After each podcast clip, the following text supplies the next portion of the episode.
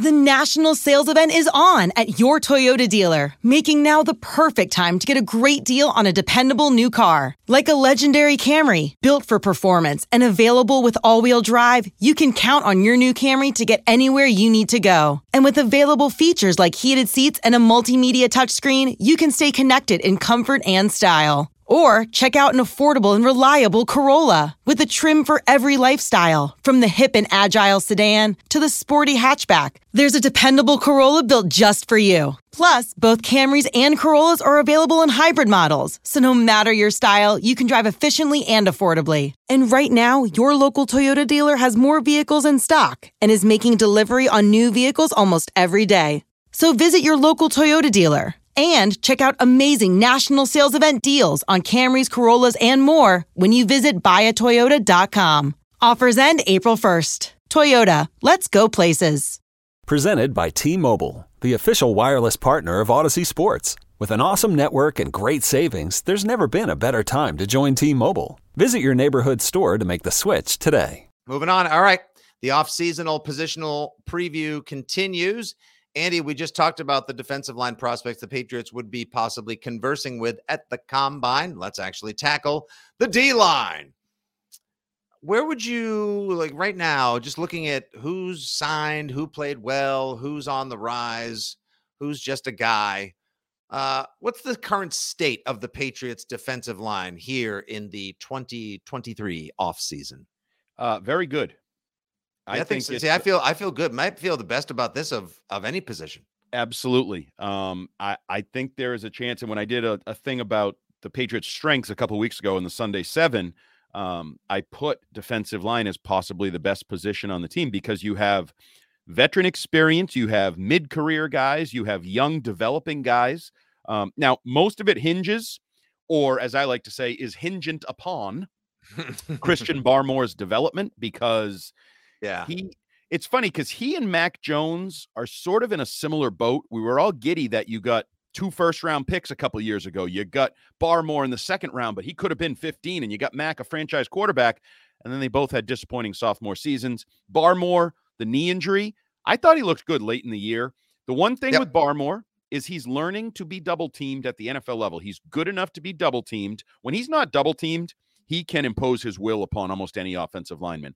Um, I think maybe we, and by we, I mean me and other media members, um, mm-hmm. set him up to fail a little bit last year by maybe being a little too um, upbeat and uh, presumptuous. Oh, you guys had him tackling the sun.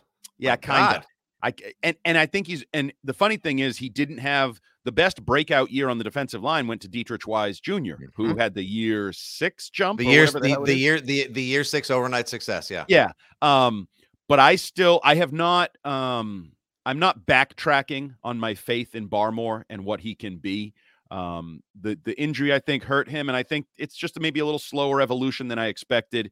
I think Barmore is going to be a dominant player on this defensive line, and as Lawrence Guy, who has been a sneaky dominant player on this defensive line for years and is solid, solid, rock solid. He's, he's, declining. He's getting older. Like his best mm-hmm. years are behind him, however you want to mm-hmm. phrase it. But if that coincides with Barmore taking off and you still get solid veteran leadership from Guy, if you get the sort of leveling out of Deatrich Wise, what he can be as a mm-hmm. versatile mm-hmm. defensive lineman, and then the elephant in the room, I guess, is Davon Godchaux, who is like fifth on the team in cap number. He has a $10.5 million cap number. Signed that big extension last year. Belichick called him one of the best defensive linemen in the game. Is he one of the best defensive linemen on the team? Would be my question. Forget about the damn game, and you pay him a lot of money. Um, but if you can get more out of him, more consistent uh, out of him, more impactful out of him, this group is loaded. This group has a lot of impressive um, versatility and mm-hmm. upside mm-hmm. talent. So I can't think of another position on the roster where you should feel as comfortable. I, I, I this is a good group. You didn't even mention some of some of our guys, some of like uh, the the football guys that that the the Foxborough fanboys and the the Andy Hardos, if you will, love. Those being like Carl Davis, Kyle, well, and um, oh, see Davis okay, and that. Ah, Ekuale. That's the other guy I wanted to bring up. Agents. Daniel Ekuale last year. Whenever there was like you know, when Ian Eagle was on the game, whenever there was like a fat guy sack, chances are rolling up on the QB would be number 95, Daniel Ekuale. He's good. I And- think and he is Bill an loves him. underrated, like rotational defensive line. I, I would not be surprised if before free agency starts, you see a Daniel Ekuale extension for probably a little bit more than some of us might be comfortable with to be a role for player. six, three for 10. Yeah, I don't. Yeah, something like like I don't know what the numbers are, but I think pump, people might raise an eyebrow and be like, "Huh, why are we paying him?"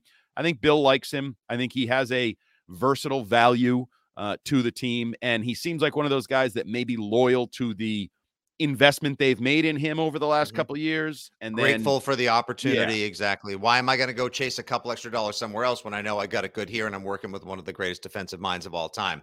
Mark it down, Terp, at 29 minutes into this edition of Six Rings and Football Things. Your boys, Fitzy and Hart, called for the early extension for Daniel Ekuale. So if and when he does sign, we'll put this on Twitter and we'll take a victory lap. And when he ultimately signs with the Buffalo Bills or the New York Jets or the Miami Dolphins, we will eat an S burger right there and everyone. because we are equale opportunity self promoters. Uh, we're equality opportunity offenders. Oh no, I'm I'm I'm working with you on that one. Uh, Fitzy plus Hart equality is great. I needed this. Shut up. Uh, you liked it. That person listening right now, going, "Do I finish the pod?" Yes, you should. yes, you finished Um, because we yes, got better finished. stuff coming. Um, yeah, I he's one of those kind of guys that I that I you know that's a great little success story. So if he comes back, that'd be great. Carl Davis, I'm not so sure if he resigns or not, but wouldn't surprise me as well. All right, so you have great. You have uh, I know Josh Uche qualifies as a linebacker, but he plays on the defensive line. And Andy, one of the things the Patriots have been praised for this offseason was, I believe it was either the 33rd team or perhaps it was an, some anonymous scout, general manager, et cetera, who said the Patriots have the, or maybe it was Daniel Jeremiah, the best pass rushing duo in the NFL. So do they look to improve upon that? Do they worry about signing Uche? The Judon Uche, Udon, Juche, whatever you want to call him, that pass rush combo is elite. You throw in some Deatrich Wise, maybe a healthy Barmore this season. That's great. Do they add to it? Is it status quo? Uh, or do they maybe sneak in somebody during free agency to beef up the line? Um, I I mean, a, a veteran depth signing wouldn't surprise me. And then in the draft, if they went relatively early, D- I think it'd be more of an edge guy because, as you said, Uche is part of sort of the end of the line of scrimmage pass rush mix. He gonna get paid. He got a double digit sack season on his resume. If he can come close to anything like that this year, he's gonna make some money somewhere. And I, my guess is they won't want to go to where the market may take him. Um, Judon is still playing at a high level. Judon's Mhm. making good money. I don't know that you would invest in Uche again as as you might invest in a young guy, second round pick, hell, maybe a first round pick if the right edge guy is there for you, who develops and you now have cost controlled for five years and sort of you know turning over the uh, the soil, so to speak, on that defensive line. Um, but it's not, excuse me, not a position of need. Like it's it's a position of, huh, didn't know that guy would drop to me, or huh, Mhm. didn't know that guy'd be available at that price, right? Like there's a lot of positions where I think they need to go shopping, be aggressive. Wide receiver, cornerback, Yes. linebacker, safety. This is not one of them. This is a position where if an opportunity presents itself, pounce on it. Sure. You can never have a good good enough defensive front, pass rushers, whatever it may be, but I don't think you need to overinvest in this position if it's not a it's not a value or a steal. They've taken flyers on on uh, veterans in the in recent year, like any team would. Uh, Mike Pennel didn't work out. Of course, we all know that name because he came from the Jets. Then he goes to Kansas City, ends up on the Bears, and concusses David Andrews last year with a cheap shot. The Henry Andersons of the world, who Bill Belichick loves, two years in a row, his season gets cut short with an injury that unfortunately didn't work out. In the draft, they've addressed it with high end talent like Malcolm Brown in 2015. Eh. 2014, of course, Dominique Easley. Uh, and now Christian Barmore could turn out to be a bit of a stud as well. I wouldn't be surprised if they maybe grab both an edge guy and a big guy for the line as well. I do hope they keep Uche because I don't think his sacks last year came just because Judon was on the other side or he was doing mop up or cleanup duty. He's got that move, he's got that little step. And hey, listen, He's he's worked to improve his game each and every season, and you better watch out, Andy, because Ronnie Perkins could be. I see. I can't even finish it because you're going to be like, "Oh, is he your next Cam McGrone, Fitzy?" Well, he was a higher pick, and I think comes from a higher level. Um, but he's done nothing in two years. Nothing. No, you don't have to be mean. Bubkiss. So, are do we do do we get anything from him this year? This is his put up or shut up year on the D line as an edge guy, or is he going to be an off ball linebacker? What are we thinking? Um, no, I think he's more. He's an end of the line of scrimmage type guy. Um, Anfernee Jennings, him are in. Oh, we can't in, forget in Anfernee group. Jennings as well. Anthony Jennings had a pretty good year last year against mm-hmm. the run. Um, he's he's fine. He's a good um depth piece or rotational piece. I don't hate him. I mean, you have Tavai, you have some of these guys that are in that mold that if the right guys are around them on the field, I think they fill out a defensive rotation nicely, especially if you're playing whatever 15, 17 guys mm-hmm. on defense. Um, but Perkins, yeah, probably make or break time for uh for Ronnie Perkins to uh poop or get off the Patriot pot. Uh, and just to throw this out there, of course, before you end up hearing about more of the prospects on the Six Rings and Prospect Things with Hart and Scheim coming up here on this very feed, some of the names uh, just to sort of throw in your, put in the old hopper and kick around. You got Bryan uh, Bresee, for uh, not Greasy, Bresee, defensive tackle out of Clemson. Jaquelin Roy out of LSU. Keanu Benton out of Wisconsin. Uh, Jared Clark out of, geez, where's this guy from? I don't even know where this guy just looks like a little bulldog mascot. Uh, Brodric Martin, Jacob Slade, great name. Uh, I will mention also that the defensive lineman that is uh, slated to be taken first overall, not in the draft, maybe first overall, uh, but the first offensive lineman, Jalen Carter, is currently embroiled in a bit of a uh, legal holdup. Uh, because he was involved in a, I believe, some street racing or drag race that may have contributed to the vehicular death of someone. So that uh, that that right there is a mess. Yeah, he. I mean, it. it Jalen Carter benefits from that. He's got uh, two months almost to kind of play this out, get through it, explain it to teams, whatever. And just to be clear, he's charged with a couple misdemeanors. Mm-hmm. Um, the the accident did result in the death of a, a former teammate at Georgia as well as mm. a football staffer. Mm. Um, I don't believe there are any allegations of, for his part, Jalen Carter, anything other than stupidity, drag mm-hmm. racing. Mm-hmm. Like mm-hmm. he didn't cause the accident. No, um, he was he was just part part of it. So what will come of it? Well, it could be like you said, misdemeanors.